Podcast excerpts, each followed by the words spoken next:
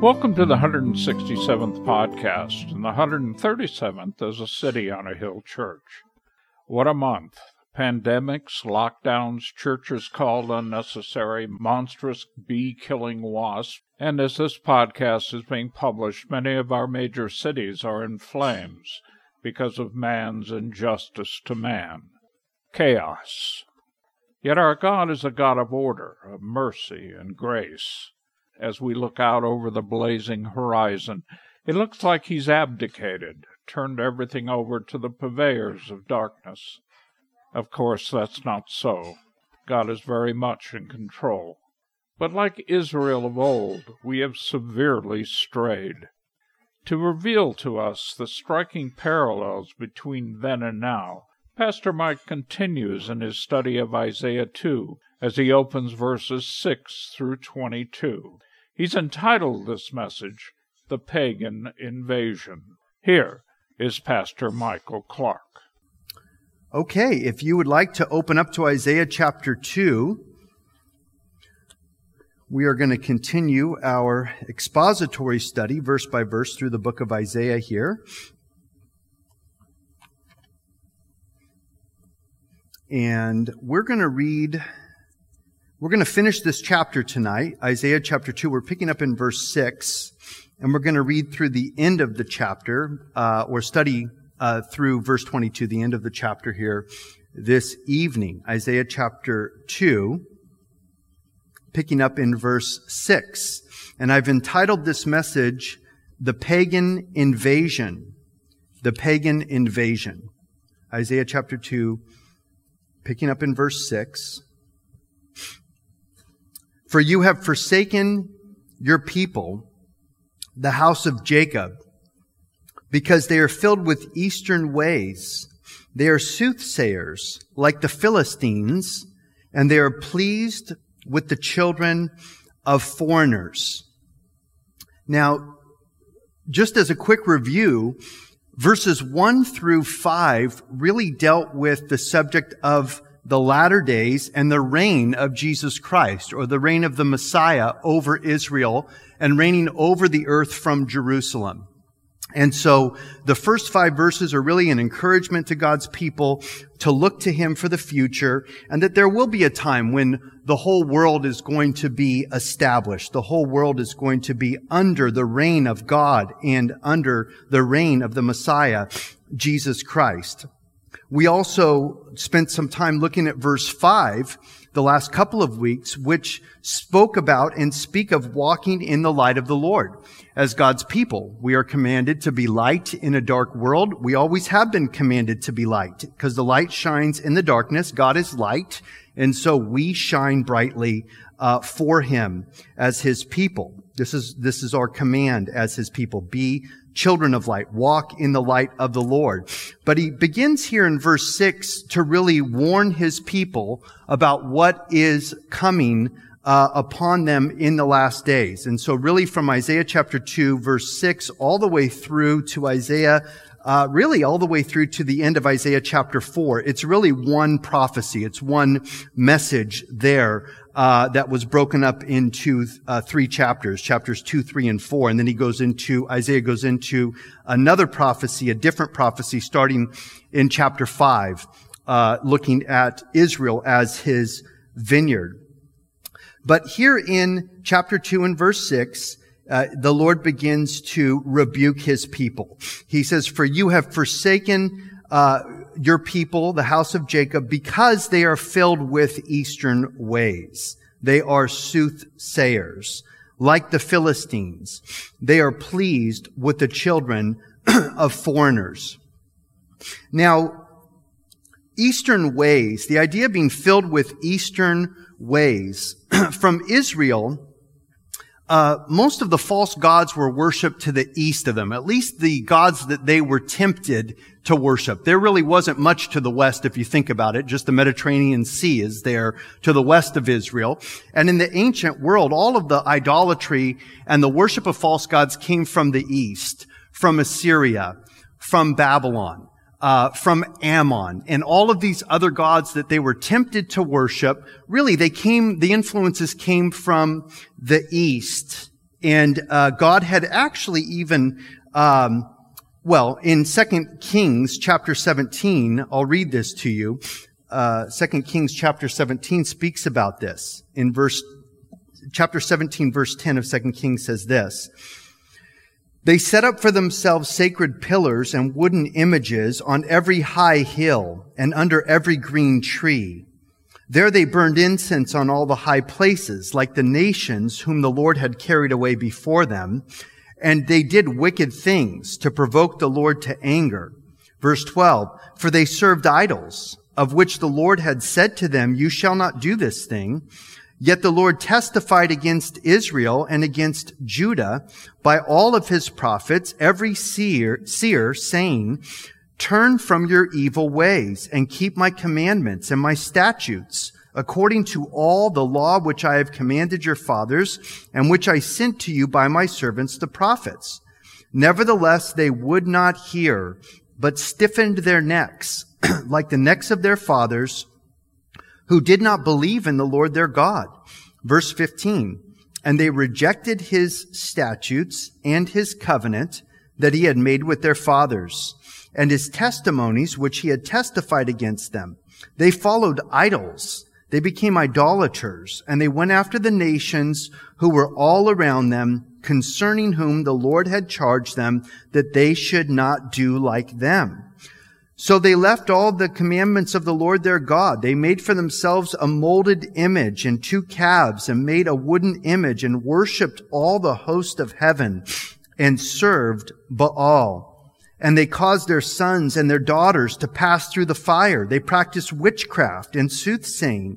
And they sold themselves to do evil in the sight of the Lord to provoke him to anger. Therefore the Lord was very angry with Israel and removed them from his sight. There was none left but the tribe of Judah alone. Also Judah did not keep the commandments of the Lord their God, but walked in the statutes of Israel which they had made. And the Lord rejected all the descendants of Israel, afflicted them, and delivered them into the hand of plunderers until he had cast them from his sight. So these are the eastern ways. These are the gods of the east that they were uh, drawn to. They were attracted by the foreign gods, and they went after them to worship them. And, and of course, in the end, uh, they brought judgment upon themselves. They forsook, as it were, the living God to go and worship all of these false gods. The uh, spring of living water, as Jeremiah said, to go and uh, worship uh, and drink from broken cisterns that cannot hold water. Uh, and so God's judgment is coming upon them. In the book of Ezekiel, Ezekiel has an interesting prophecy, and Ezekiel was a contemporary uh, of Jeremiah. Actually, Ezekiel came after um, Isaiah was already off the scene, but Ezekiel was a contemporary of Jeremiah. But he was also uh, Ezekiel was also ministering to the people of Judah, even as Isaiah was ministering and prophesying to the people of Judah, just a little bit after Isaiah. Ezekiel chapter 8 says this. This is a very interesting perspective that God gives the prophet Ezekiel about their idolatry in Judah and Jerusalem. He says this, Ezekiel 8 verse 5. Then he said to me, Son of man, lift your eyes now toward the north. So I lifted my eyes toward the north, and there north of the altar gate was this image of jealousy in the entrance. Verse 6. Furthermore, he said to me, Son of man, do you see what they are doing? The great abominations that the house of Israel commits here to make me go far away from my sanctuary? Now turn again. You will see greater abominations. So he brought me to the door of the court, and when I looked, there was a hole in the wall. Then he said to me, Son of man, dig into the wall. And when I dug into the wall, there was a door. And he said to me, go in and see the wicked abominations which they are doing there. So I went in and I saw, and there every sort of creeping thing, abominable beasts, and all the idols of the house of Israel portrayed all around on the walls. And there stood before them seventy men of the elders of the house of Israel, and in the midst stood Jaazaniah, the son of Shaphan. Each man had a censer in his hand, and a thick cloud of incense went up. Then he said to me, Son of man, have you seen what the elders of the house of Israel do in the dark? Every man in the room of his idols? For they say, the Lord does not see us. The Lord has forsaken the land. And he said to me, turn again and you will see greater abominations that they are doing. So he brought me to the door of the north gate of the Lord's house, and to my dismay, women were sitting there weeping for Tammuz. Then he said to me, have you seen this, O man? Turn again, you will see greater abominations than these. So he brought me into the inner court of the Lord's house, and there at the door of the temple of the Lord, between the porch and the altar, were about 25 men with their backs toward the temple of the Lord and their faces toward the east. And they were worshiping the sun toward the east. And he said to me, have you seen this, O son of man? Is it a trivial thing to the house of Judah to commit the abominations which they commit here? For they have filled the land with violence. Then they have returned to provoke me to anger. Indeed, they put the branch to their nose. Therefore, I will also act in my fury. My eye will not spare, nor will I have pity. And though they cry in my ears with a loud voice, I will not hear them.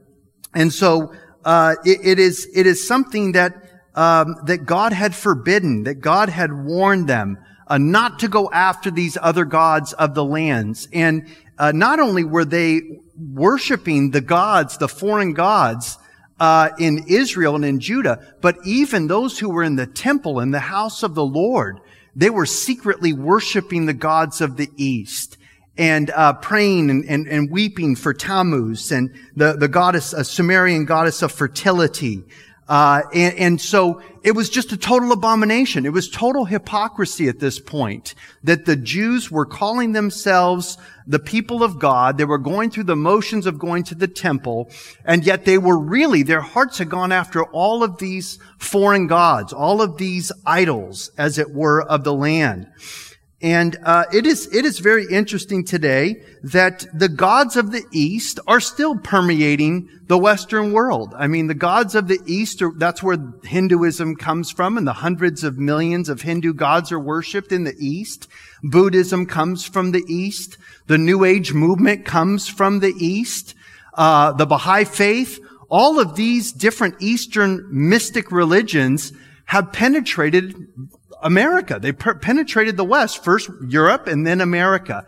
Uh, and so it's just, it's just fascinating to me that, you know, this, this was written 2,600 years ago, and yet it's still applicable today for us. Uh, to be warned and to be aware that the gods of the east, this pagan invasion that uh, basically brought um, Israel down, it was why God judged His people Israel and and Judah uh, that they are the that they are now penetrating the the Western Christian nations, and uh, the gods of the East are worshipped openly now. I would say that there are probably more adherents to Buddhism. Uh, and Baha'i and, and the New Age and Hinduism in America, perhaps even than really Bible-believing Christians anymore. And that wasn't always the case. Certainly had not been the case for most of our 400 uh, plus years of history as a nation here in the United States. Again, back in Isaiah chapter 6, we read, or I'm sorry, chapter 2 verse 6, we read this, Isaiah 2 verse 6, for you have forsaken your people, the house of Jacob, because they are filled with eastern ways, the gods of the east. They are soothsayers, like the Philistines. Now the Philistines were Israel's perpetual enemies all the way back. I mean, you go back in their history and the Philistines were always causing them problems throughout the book of Judges, throughout King Saul's reign, throughout David's reign, and then throughout their history. The Philistines were always a thorn in their side. And uh, part of the problem is, is that they never really took all that land in the area of the Gaza Strip. It's modern day uh, Gaza uh, today is is where uh, the Philistines were, the five cities of the Philistines. And, uh, you remember Goliath and his brothers, the giants and so forth, that they came out of, uh, this area, uh, Philistia. And, uh, they were the perpetual enemies of Israel. But the Jews never really drove them out of the land. And so they became a stumbling block. They became a hindrance to the nation of Israel because Israel did not obey God when they came into the promised land and drive all of the foreign people out and all, all of the foreign gods out. Uh, they just didn't, they just didn't, uh, appropriate all the land to themselves. At some point, they just stopped fighting and they just settled.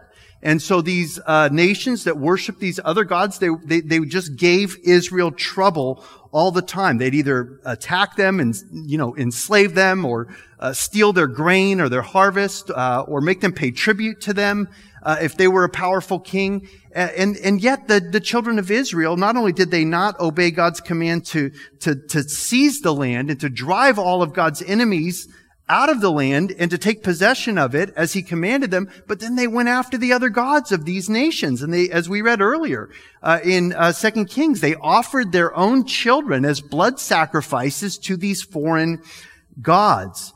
And so he's saying they're soothsayers like the Philistines. And that was uh, certainly it, to call Israel or Judah the Philistines, to say you're just like the Philistines was a tremendous insult to them, but it was uh, it was the truth. Uh, you know, to some degree, the Philistines are still a thorn in the side. Uh, uh of uh, of the Israelis, the modern day Israelis. What's interesting is there really are no more Philistine people left. I mean, they were one of the ancient tribal peoples that were just lost to history as just about every other ancient people have been lost to history. They get conquered and they get assimilated by somebody else, take on new traditions, new religions, new languages, and so forth. So there really is no such thing as a Philistine anymore. However, um, the emperor Hadrian, who was a Roman emperor in 132 AD, there was a revolt that the Jewish males rebelled against the Romans. The Jewish males were always rebelling against the Romans. Before that, they were rebelling against the Greeks, trying to have autonomy uh, over Israel for themselves.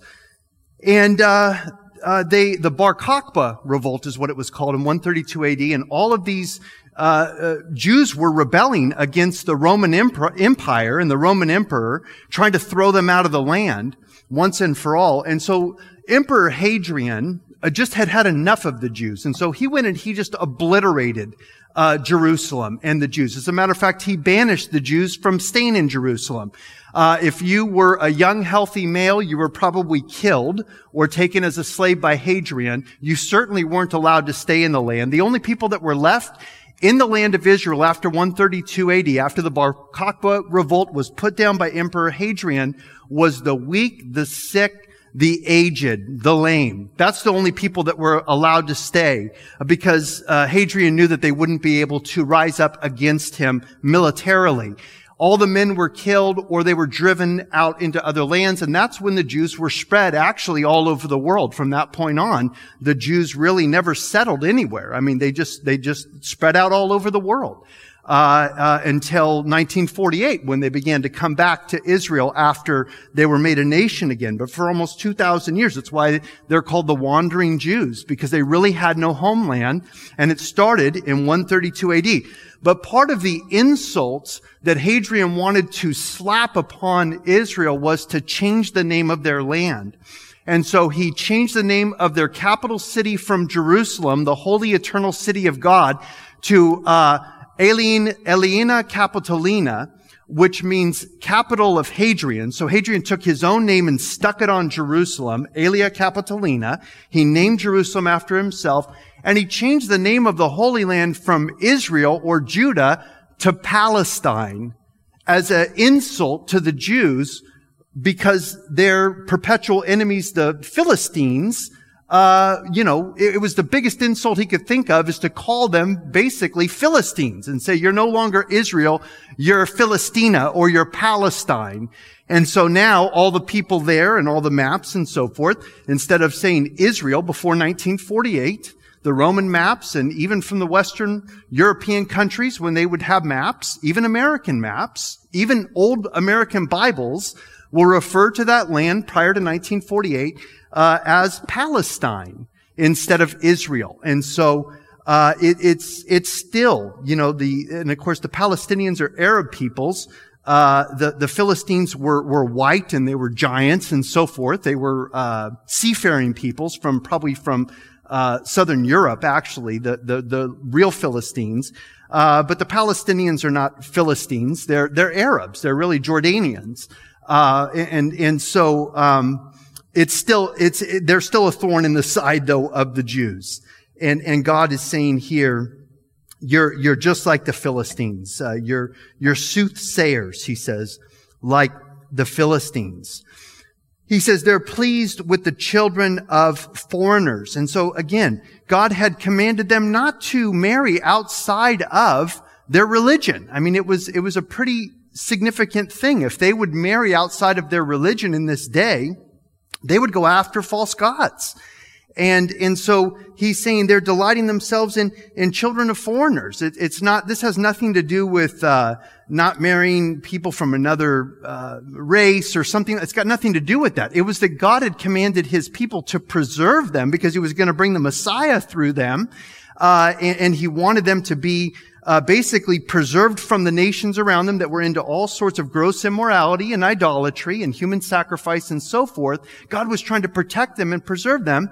And yet they went after uh, children of the foreigners. They married uh, uh, those who would then lead them and lead their families into idolatry. And all of these things God had warned them about and, and, and, and told them not to do this.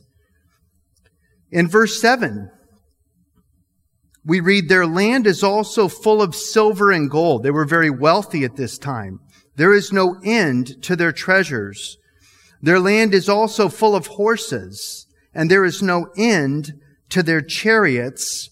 Their land is also full of idols. They worship the work of their own hands, that which their own fingers have made.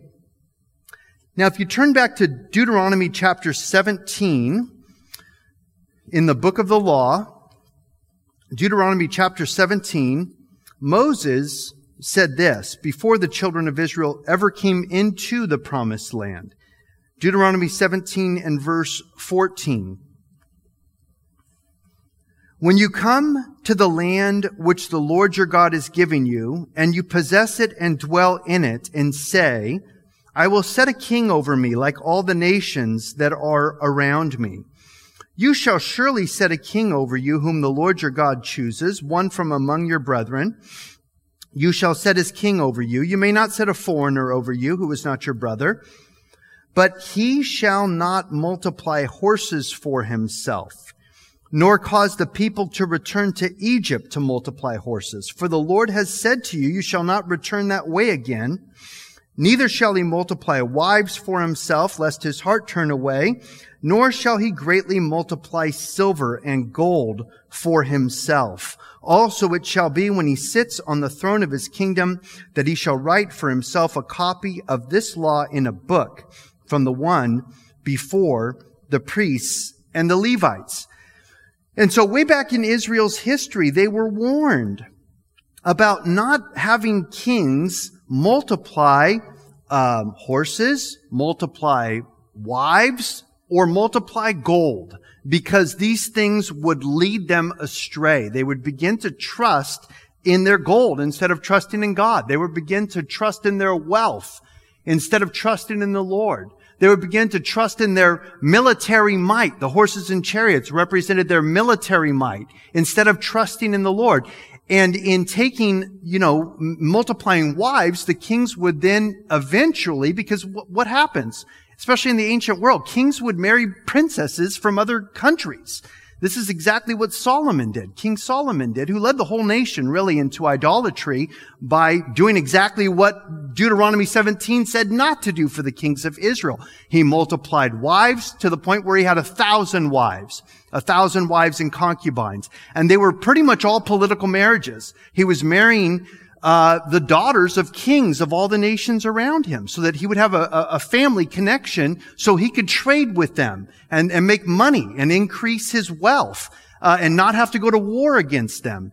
Uh, but God had forbidden that. Uh, he actually went down to Egypt exactly as M- Moses in Deuteronomy 17 said not to do, is exactly what King Solomon did. He went into Egypt and bartered and traded for the best horses in the world and he began to multiply his horses from Egypt. Exactly as God said not to do that. That's what Solomon did. And then he multiplied gold and silver in the land. They were so rich under Solomon, so wealthy that it said that gold was as common as silver. And silver was as common as rocks. There was so much silver, it was the equivalent of seeing rocks. It wasn't even valued. There was so much silver in the land, and there was so much gold in the land that it was like the equivalent of silver. And so, uh, Israel did everything God warned them not to do. And now, as a result, they're going to suffer the consequences of the judgment of God. After all these hundreds of years from the time that God had, uh, called them and, and brought them into the land and given them the law of God and, and uh, done everything he could for them as their God and as their father. They still went after the foreign gods and they went to worship uh, the gods of the land. And so again, you see the, the digression. Their land is full of silver and gold. So once the land is full of silver and gold, there's no end to their treasures. All of a sudden, you have money and when you have money, people think you don't need God anymore. Uh, it, it's actually very interesting that if you even study the history of the church, wherever the church has really ruled throughout history, whether it's a pope or whether it's a king that rules over England or a, or a pope that rules over the Roman Catholic Church, uh, or, or the Eastern Orthodox Church, their leadership there, uh, whenever you have uh, Christianity running a state or even you know running a kingdom, it becomes totally corrupt. The church becomes corrupted by all of the wealth and all of the power and all of the money because power corrupts. Money is power and power corrupts and absolute power corrupts absolutely. These things are true. It's just human nature. And so typically whenever the church throughout history just like this with God's people, has been very wealthy, very prosperous, um, it, it's it's really almost the beginning of the end for that church or that country with a king that is over the church, uh, because they begin to trust in their treasure. They begin to trust in their money. You know, when you go to poor countries like Africa and India, they don't even have an ibuprofen to take for a headache. I mean, literally, when you pray uh, for a, a widow in a thatched hut in Africa and Uganda who has a migraine headache, there is no other option except for prayer for, for, for this person to be relieved of their pain. Uh, because they don't have drugstores. They don't have money. They don't have the means to go and to go to a doctor. They don't have doctors in the bush. They don't have hospitals. And so that's why a lot of them go to medicine men and witch doctors and things like that. Uh, because, you know, they, they, they, they have nothing. They're so poor. And yet their faith is so strong. And that's why the, the church is so strong throughout so many of these very impoverished countries. They have nothing, but they know the Lord. They have His hope. They have His word. Uh, and, and they're, you know, they trust Him. They pray for everything. They have great faith when they pray because they have no other choice. If God's not going to save them, they're done. They have no hope, uh, apart from God. But you look at Western Europe or you even look at the church in America, you know, we don't really even, you know, instead of instead of praying, we call 911. You know, it's, it's it's just the first response is dial 911 and get the ambulance here. And then maybe we'll pray later as an afterthought. But our first response is to turn to the government, turn to the hospitals, turn to the doctors, you know, t- turn to whoever, wherever, what other institution, the 911, the police officers or what have you, the fire department. And all these things are good. But the problem is when we're so wealthy and we're, we're so prosperous that we forget to even pray to God to ask Him for help when we have our times of need and our struggles. And that's how Israel uh, had become. Their land was full of silver and gold. There was no end to their treasures. And so, in essence, money became their God. They began to worship the gods of the pagans who represented power uh, and money.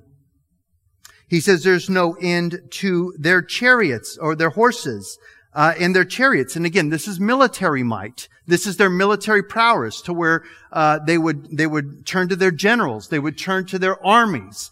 uh, rather than turning to God, rather than praying to God, rather than humbling themselves before God and fasting uh, before God, they would turn to their armies and to their generals and to their chariots to go and to defeat their enemies. And so it becomes really, it becomes um, like leaning on something other than God like, like a, like a staff. Instead of leaning on the Lord in your time of weakness, you lean on your money, you lean on your military, you lean on your economy, you lean on your medical system, uh, I- instead of leaning on the Lord. And again, nothing's really changed. There's nothing new under the sun. It's human nature. These things get in the way of our trusting in the Lord. He says in verse 8, their land is also full of idols. So it's sort of a digression. Silver, gold, treasures, horses, chariots, and then idolatry. They worship the work of their own hands, that which their own fingers have made. We looked at this in some detail, these scriptures, uh, this past Sunday. I encourage you to uh, check out the message if you were not here on Sunday. Uh, but the idols primarily represent uh, or the gods, the false gods, represent power or money. They represent pleasure. They represent lust. Or uh, some of people are afraid of the gods, so they it's a fear. They worship the false gods out of being terrified of them or afraid of them. And it was a big problem in the land. Verse 9, he says, People bow down, and each man humbles himself Therefore, do not forgive them. And it's it's probably uh, the proper understanding of the scripture that they're bowing down before their gods in the context. It's not that they're bowing down, humbling themselves before the Lord. They're humbling themselves before their idols. The land is full of idols. They worship the work of their own hands, that which their own fingers have made. So again, uh, their money has has just brought in, you know, total corruption to them, their power, their wealth, their treasures. And so it's, it's always a dangerous thing when the church is prospering financially. I mean, we don't want to struggle financially as a church, but when you are struggling, you really humble yourself before God. You really spend a lot more time in prayer and fasting and humbling yourself and seeking the Lord when you're struggling. Uh, that's true for us as Christians, not just as churches, but as Christians. When everything's going well, we don't have time for God. He's not a priority for us. You know, everything's fine, you know, we think. And yet, uh, and, and, until we realize everything's not fine because we have not uh, kept God in his proper place as the, the main focal, focal point and focus of our lives. We've replaced him with something else or something else. And, and, and that's idolatry. He says this in verse 10, and now he gets into a prophecy, really, a last days prophecy here about the future the uh, judgment of God, the tribulation period. Verse 10, enter the rock and hide in the dust from the terror of the Lord and the glory of his majesty. The lofty looks of man shall be humbled. The haughtiness of men shall be bowed down and the Lord alone shall be exalted in that day. Now, if you skip to verse 19, of chapter 2, he continues. It's the same thought here. They shall go into the holes of the rocks, chapter 2 of Isaiah, verse 19, and into the caves of the earth from the terror of the Lord and the glory of his majesty when he arises to shake the earth mightily. And in that day a man will cast away his idols of silver and his idols of gold, which they had made, each for himself to worship to the moles and to the bats, to go into the clefts of the rocks and into the crags of the rugged rocks from the terror of the Lord and the glory of his majesty when he arises to shake the earth mightily. And so this is actually a prophecy that will be fulfilled, literally be fulfilled at the end of the tribulation period. How do we know that? Well, because the book of Revelation uh, tells us that. In Revelation chapter 6, I'll read this to you. Revelation chapter 6 and verse 12, we read this. I looked when he opened the sixth seal, and behold, there was a great earthquake, and the sun became black as sackcloth of hair, and the moon became like blood, and the stars of heaven fell to the earth, as a fig tree drops its late figs when it's shaken by a mighty wind. Then the sky receded as a scroll when it is rolled up, and every mountain and island was moved out of its place. And the kings of the earth, the great men, the rich men, the commanders, the mighty men, every slave and every free man, hid themselves in the caves and in the rocks of the mountains and said to the mountains and to the rocks, fall on us and hide us from the face of him who sits on the throne and from the wrath of the lamb. For the great day of his wrath has come and who is able to stand? And so this is at the end of the tribulation period, uh, as Jesus Christ is coming back. Heaven is rolled up like a scroll, and everyone is going to see Jesus coming on his white horse and his armies following after him. Revelation 19 details this for us. Uh, and they're going to be terrified because they've taken the mark of the beast. They've worshiped the devil's man, knowingly worshiped the devil's man, rejected Jesus Christ, persecuted uh, the tribulation saints and God's people Israel, and Jesus is coming back to rescue his people. Uh, uh, really Israel, but also the tribulation saints. I don't believe the church will be here. We think the church will have already been raptured at this point.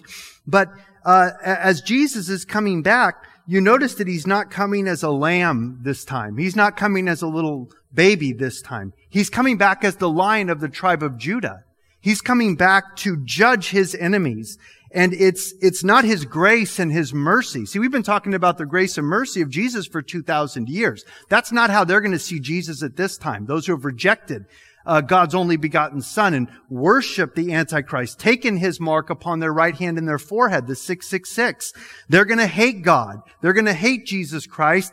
And actually, Satan and the Antichrist are going to gather the armies of the earth to try and derail the second coming of Christ. They are going to turn their uh, instruments of war, their weapons, against Jesus as he returns. I mean, you talk about, you know, just folly. They're going to try and derail the second coming of Jesus Christ when he comes. And yet these here are, are, you know, they, they know what's coming. All of these men, the mighty men, the commanders, at some point they're going to flee. They're going to hide. They're going to jump into the caves and into the rocks of the mountains and, and they're going to cast down their idols at this point and realize that they're false gods, uh, and the devil and the antichrist cannot save them Hide us from the face of him who sits on the throne, that's God the Father, and from the wrath of the Lamb, that's Jesus Christ, who's coming as the lion of the tribe of Judah. For the great day of his wrath has come, and who is able to stand? This is one of the reasons that we don't believe we're going to be here as a, as a church, because we're not appointed unto wrath. 1 Thessalonians chapter 5 verse 9 says, God's not appointed us unto wrath, his people, because Jesus took our wrath upon the cross. God's wrath and judgment was poured out upon Jesus on the cross of Calvary. So therefore, uh, we're in Christ, we're forgiven, we're his bride, we're his body. Uh, we don't need to suffer God's wrath. Jesus already suffered the wrath of God for our sins. By faith, we believe in that. We trust in that. So these are those who have rejected the grace and mercy of God and align themselves with the devil, with the Antichrist. And so God's wrath is going to come upon his enemies, uh, not his people, not his bride. So these, uh, the, these people are going to be uh, basically done. It, it, this is the end of the tribulation period, actually, when Jesus Christ is coming back to judge his enemies and set up his kingdom. It's all over for them at that point. Their false gods could not save them and will not save them. In Revelation chapter 9, verse 20, we're told that although all these judgments are coming upon these people for worshiping the Antichrist and following the Antichrist, it says this about them. But the rest of mankind who were not killed by these plagues did not repent of the works of their hands, that they should not worship demons so remember, all the false gods that people worship, whether it's the Hindu gods or any other gods, any other god besides, or Allah, uh, the Muslim god, any other gods besides the, the God of the Bible, they're worshiping demons. that they should not worship demons and idols of gold, silver, brass, stone, and wood, which can neither see nor hear nor walk. Verse 21 of uh, Revelation 9. They did not repent of their murders or of their sorceries or of their sexual immorality or of their thefts. In other words, they were not repentant. They were not sorry.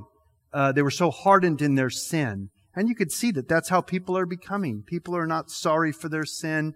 People are not humble uh, before God in the days in which we live. It's just going to get worse and worse and worse uh, in, in, until this time um, of judgment comes upon the earth.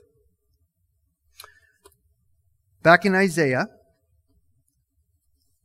chapter 2 and verse 12, continuing. For the day of the Lord of hosts shall come upon everything proud and lofty, upon everything lifted up, and it shall be brought low. And so here we're talking about the day of the Lord. The day of the Lord is the day of God's wrath. The day of the Lord is the great tribulation period that Jesus warned.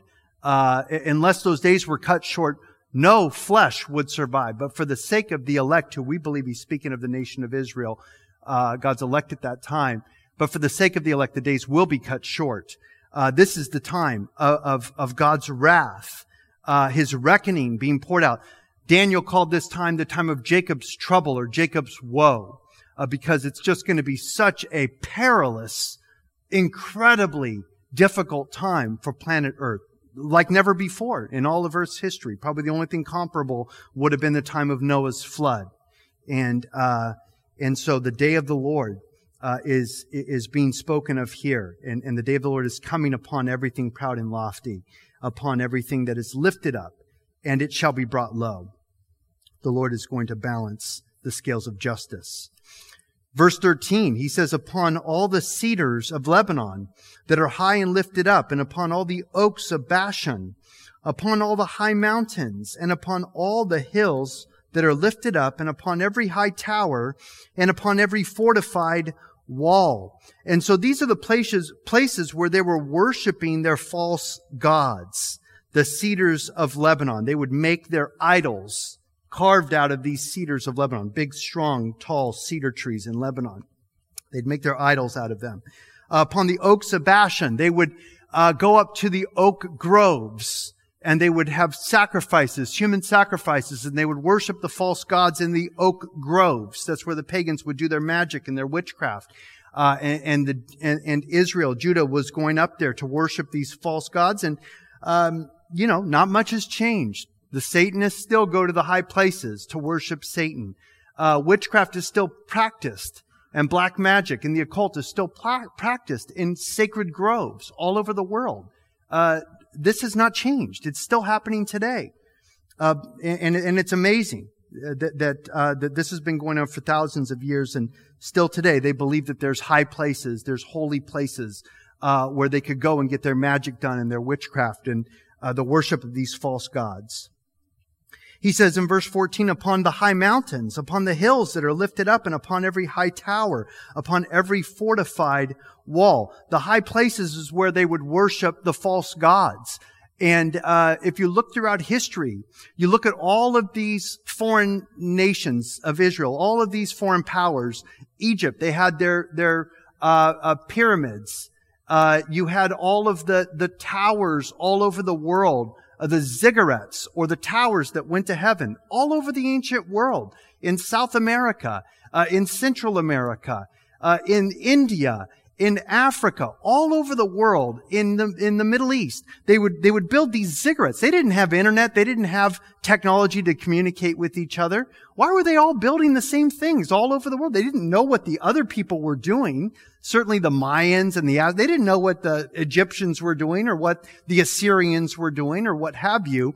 Uh, and yet it is the devil that's behind this idolatry. And so these demons were uh, basically showing uh, these people how to worship the devil, how to worship the demons, the stars of the heavens, as it were, the high places, everything that was high and lifted up, every high tower, every fortified wall. And it's speaking now of their, their holy ziggurats or their pyramids or their towers. And oftentimes they would offer human sacrifices in these places. I mean, even uh, in Central America and South America 500 years ago, they're uh, excavating and digging out these huge pits of human sacrifice where they would take little girls or little children and cut their hearts out and eat their hearts. This is real stuff that people were even doing just a few hundred years ago uh, in Central America.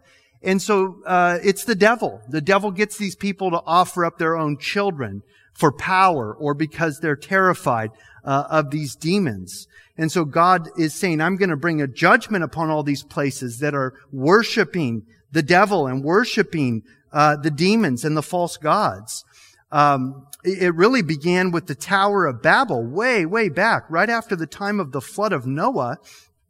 As soon as the flood waters receded and uh, people were beginning to resettle uh, there um, after Noah landed, and and and you know the ark and and so forth. And uh, you read that almost immediately after the flood, you see this story in Genesis chapter 11 about the Tower of Babel. Genesis 11:1 says this, now the whole earth had one language and one speech, and it came to pass as they journeyed from the east that they found a plain in the land of Shinar. Interesting coming from the east. And they dwelt there. And they said to one another, come, let us make bricks and bake them thoroughly. They had brick for stone. They had asphalt for mortar. And they said, come, let us build ourselves a city and a tower whose top is in the heavens. Let us make a name for ourselves, lest we be scattered abroad over the face of the whole earth. But the Lord came down to see the city and the tower which the sons of men had built. And the Lord said, indeed, the people are one and they all have one language. And this is what they begin to do now, uh, begin to do. Now nothing that they propose to do will be withheld from them. Come, let us go down and there confuse their language that they may not understand one another's speech. So the Lord scattered them abroad from there over the face of all the earth, and they ceased building the city. Therefore its name is called Babel, because there the Lord confused the language of all the earth, and from there the Lord scattered them abroad over the face of all the earth. And so they were building what? They were building a ziggurat or a tower to heaven to worship the stars. The stars in the scriptures are referred to as the angels in the scriptures in the Old Testament. The stars are, you know, the morning stars sang together at the creation. It's speaking of the angels before the fall. But the devils are fallen stars. That's why the pentagram is an upside down star. If you see the pentagram, it's a star that's turned upside down. It's the, uh, it's, it's witchcraft. It's Satanism. It's one of their symbols. It is a star that's falling from the heavens, the pentagram. Because behind that star that's fallen is a demon. There's a power that's there. And uh, nothing, there's nothing new under the sun, guys. Satan still wants to be worshiped. It's interesting that man uh, did not go to God after the flood, didn't go to worship God and really go to please the Lord. Uh, man got together and wanted to worship the devils, wanted to worship the demons from, from the fallen stars from heaven. Uh, and God had to confound their languages. That's why it was called the Tower of Babel, because they couldn't understand each other after God confused their languages. And they were frustrated. They stopped their big building project of building the Tower of Babel, and then they scattered all over the world. Uh, but now, what do we see? We see that man is speaking one language again for the first time in history. Man can communicate all over the world instantaneously, actually, through the internet. And there are language programs. Actually, there's a language program online called Babbel. There's a language program you could buy or you could pay for called Babbel, and you could learn any language in the world every language in the world. Matter of fact, there are translating services that you could speak to somebody in Mandarin Chinese and they could speak to you. They have an app that's from Mandarin Chinese to English. You have an app that's from English to Man- uh, Mandarin Chinese and you could communicate with someone in English, speaking to their phone, and their phone will translate it into Mandarin Chinese, then they'll speak Mandarin Chinese into their phone, and it will speak English to you. This is, this is reality. And so once again, man is at a point where he um, can worship together, get his head together, get his mind together, his thoughts together, the whole world speaking one language to worship the devil. And that's exactly what uh, um, the conditions are going to be when the Antichrist comes. Everyone is going to worship the Antichrist on, on the world. And if you don't, it's going to cost you your life. So back in Isaiah chapter 2, as we wrap up here, after God says he's going to judge every high tower in verse 15, every fortified wall, he says this in verse 16. Upon all the ships of Tarshish and upon the beautiful sloops, the loftiness of man shall be bowed down and the haughtiness of men shall be brought low. The Lord alone will be exalted in that day, but the idols he shall utterly abolish. And so once and for all, God is going to judge the idols of the land and the demons that are being worshiped and the antichrist and the devil and the false prophet. Uh, he's, he's going to come back and he's going to, uh, make war with them and completely destroy them, abolish them. Verse 19 says, They shall go into the holes of the rocks, into the caves of the earth, from the terror of the Lord and the glory of his majesty, when he arises to shake the earth mightily. And there are going to be great shakings that are going to be taking place at this time. Earthquakes, the earth wobbling like a drunken man, the prophets declare at this time. Uh, uh, earthquakes so severe that nothing is going to stand as Jesus Christ returns, it's, the earth is going to be shaken and every high thing is going to be laid waste. It's just going to collapse. And so the people are going to be terrified. They're going to have, you know, everything's going to be collapsing. They're going to have nowhere to go. So they're going to go into the holes of the ground, into the caves of the earth. In that day, a man will cast away, verse 20, his idols of silver and his idols of gold, which they made, each for himself to worship to the moles and to the bats, to go into the clefts of the rocks, into the crags of the rugged rocks, from the terror of the Lord and the glory of his majesty when he arises to shake the earth mightily. Verse 22. Sever yourselves from such a man whose breath is in his nostrils, for of what account is he? Cease yourselves from that man. Don't, don't uh, put man in the place of God. Sever yourselves from such a man whose breath is in his nostril, nostrils. For of what account is he? You know, uh, anyone that is going to try to woo you away from a relationship with Jesus Christ and, and get you to worship other gods or even to uh, tolerate the worship of other gods. Look, uh, we're, no one else's judge. It's hard enough for us to stay uh, on the straight and narrow path, but um, do not do not listen to voices that are going to lead you into idolatry, that are going to lead you to worship other gods.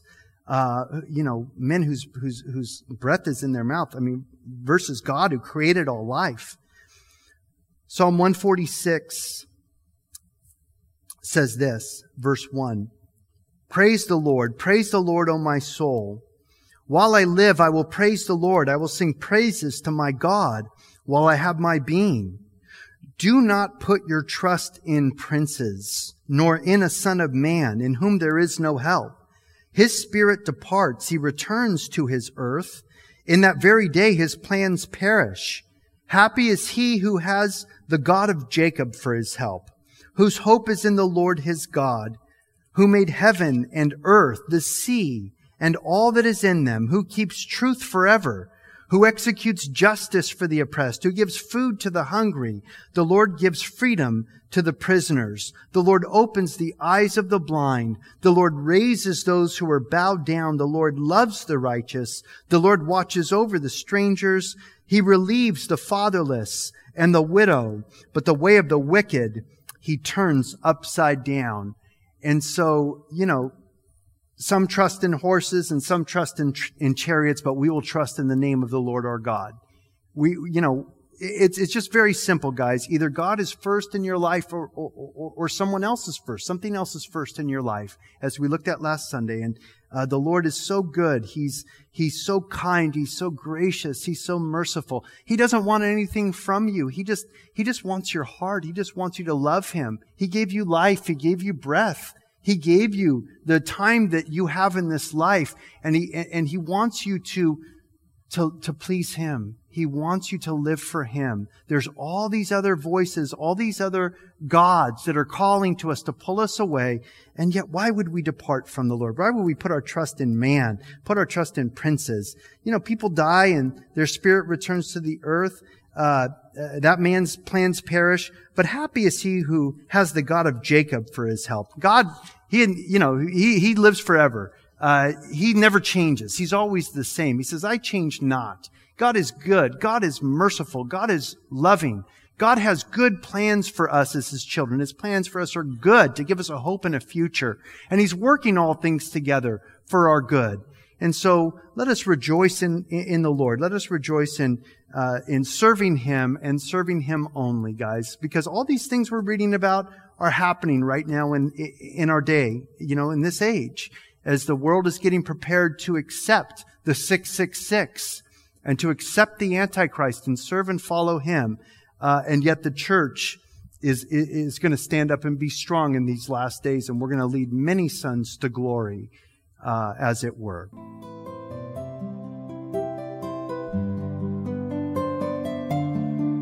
We all want to thank you for listening. If this message has blessed you, as we all pray that it has, send the link to this podcast to your friends. Working together, we can get Michael's teaching of the whole of God's inerrant word to all those who hunger to hear it. If you would like to see this ministry expand to reach even more of the broken and lost, if you have questions, comments, and prayer requests, email us at coahpodcast at gmail.com.